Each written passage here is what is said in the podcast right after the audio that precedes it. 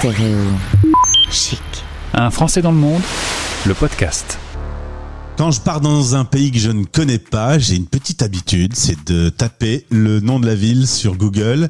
Me voilà à Melbourne, en Australie, avec Marie-Émilie et on va découvrir la vie là-bas.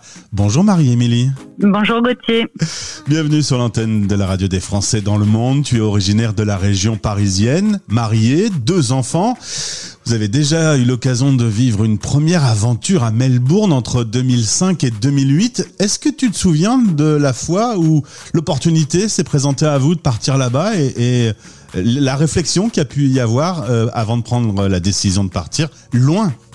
Cette première expatriation en 2005, elle s'est faite parce qu'on avait décidé, mon mari et moi, que c'était quelque chose qu'on avait envie de faire. On avait chacun vécu une expatriation avant de nous rencontrer et on avait très envie de revivre ça, mais cette fois à 2.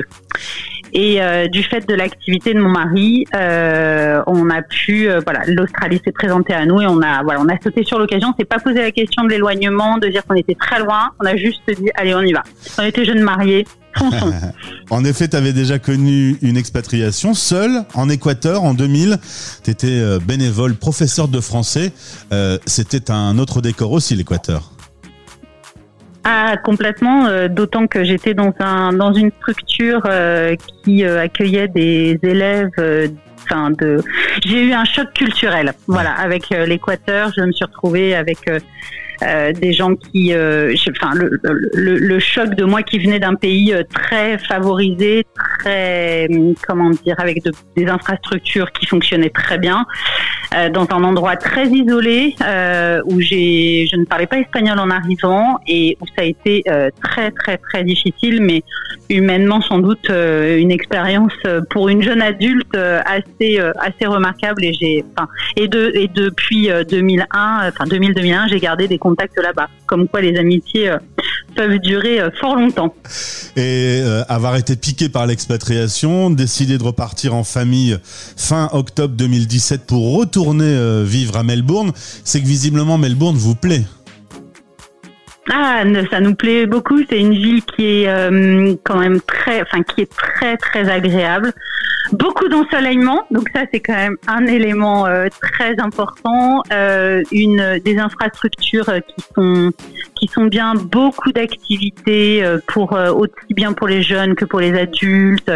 La natation, les sports, la mer qui est pas loin. Il y a les ciné, les concerts. Enfin, on a tout pour être bien. Puis c'est une ville où les gens sont quand même toujours plutôt de bonne humeur et où il y fait bon vivre en fait. Il y fait bon vivre et c'est vraiment très agréable. Agréable. Au quotidien, c'est super.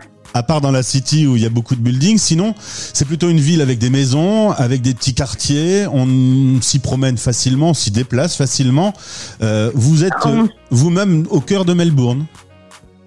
Nous, on habite à un endroit. Alors, on est un petit peu au sud-est de la city, dans un quartier qui s'appelle Camberwell, qui est un quartier plutôt familial du fait des écoles. Enfin, bref, des écoles environnantes. C'est un quartier plutôt familial.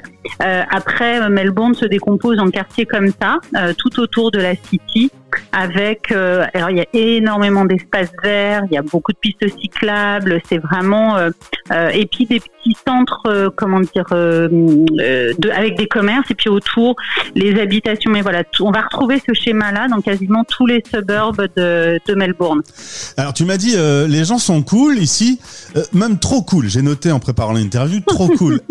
Est-ce que tu peux m'expliquer pourquoi tu les trouves trop cool par rapport à nos Français rouspéteurs?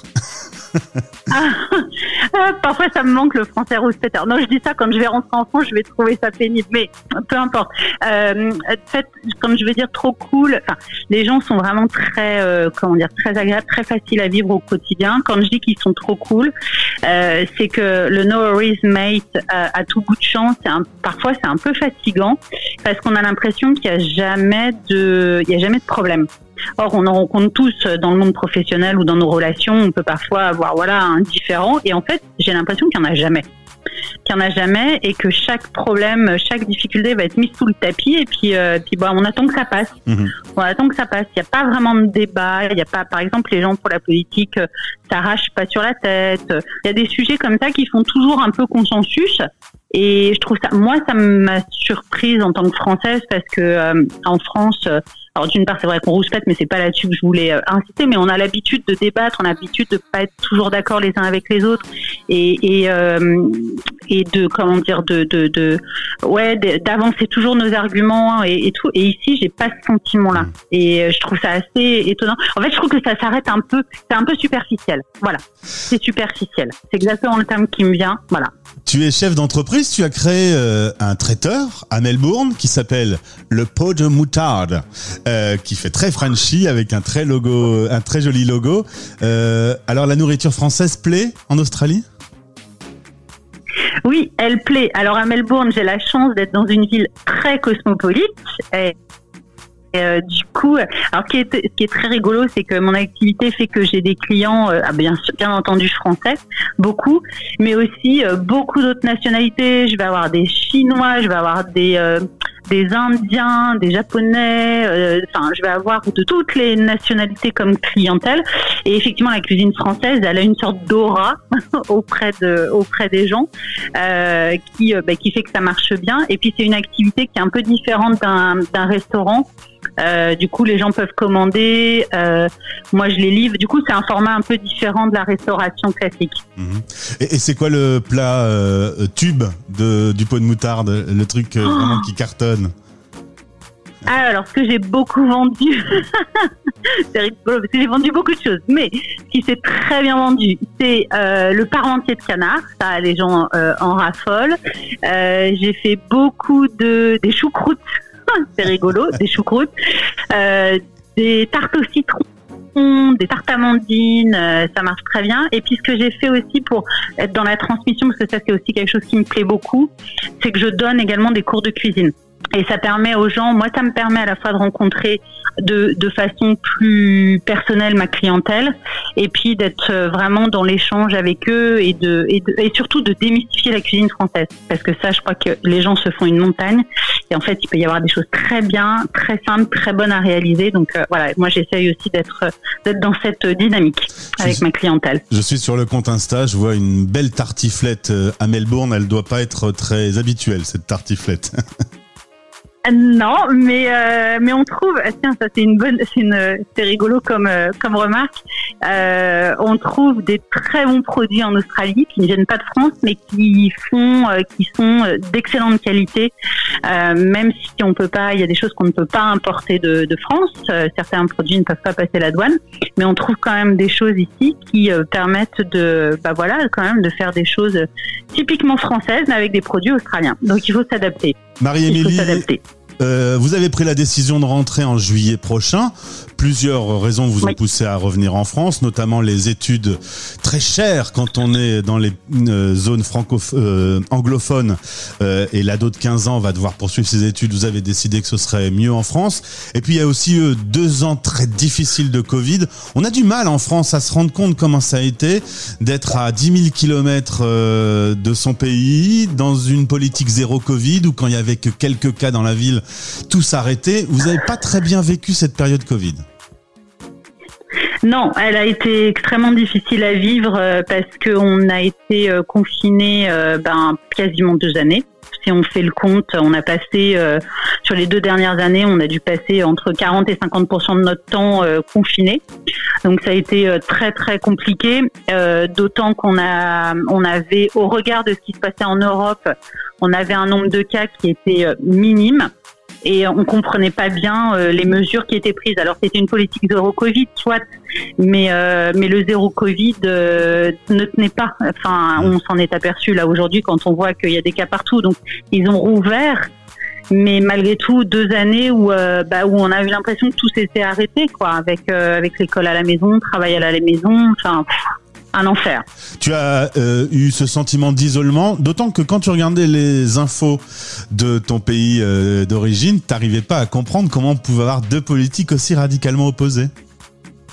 Ah mais c'est exactement ça. Nous on voyait que la position en France, moi, celle que j'observais depuis ici, depuis l'Australie, c'est que finalement la France avait décidé de vivre avec le Covid. Enfin voilà, après c'était moi ici en Australie avec cette politique zéro Covid, je me dis mais finalement l'Australie prend du retard par rapport au reste du monde. Voilà, c'est ça l'impression que ça m'a donnée, c'est que pourquoi n'ont-ils pas pris exemple sur les autres pays qui avaient commencé à mettre en place une politique où des démarches pour dire OK, on va vivre avec le Covid, alors qu'ici ils continuaient à maintenir cette politique zéro Covid qui aux yeux même des Australiens, commençait à ne pas avoir de sens, quoi. Enfin, n'avait plus de sens.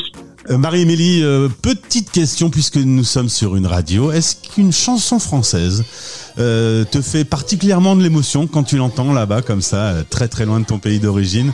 Est-ce que ça évoque plein de choses, plein de couleurs, plein d'odeurs pour toi? Alors, il y a une...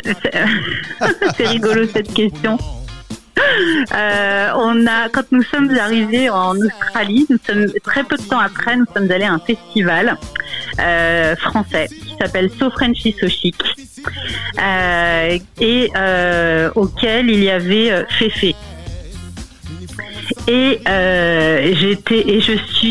Quand j'écoute par exemple Vilain Petit Canard, ça me rappelle pas nécessairement la France. Mais ça me connecte quand même à la France et notre arrivée en Australie. Ça fait le pont entre les deux. Voilà. Pour moi, dans ma tête. Voilà. Parce que ça s'est fait à quelques semaines et du coup, j'ai ce souvenir qui ressurgit. Voilà. Et qu'on va redécouvrir cette semaine puisque nous retournons pour la dernière fois avant notre retour en France à So Frenchy So Chic où il y aura à nouveau Féfé. Voilà, la boucle est bouclée. Voilà, la boucle est bouclée.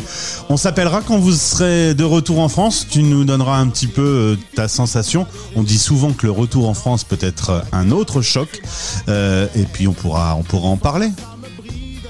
Avec plaisir. Moi, je le vis en tout cas comme une nouvelle expatriation.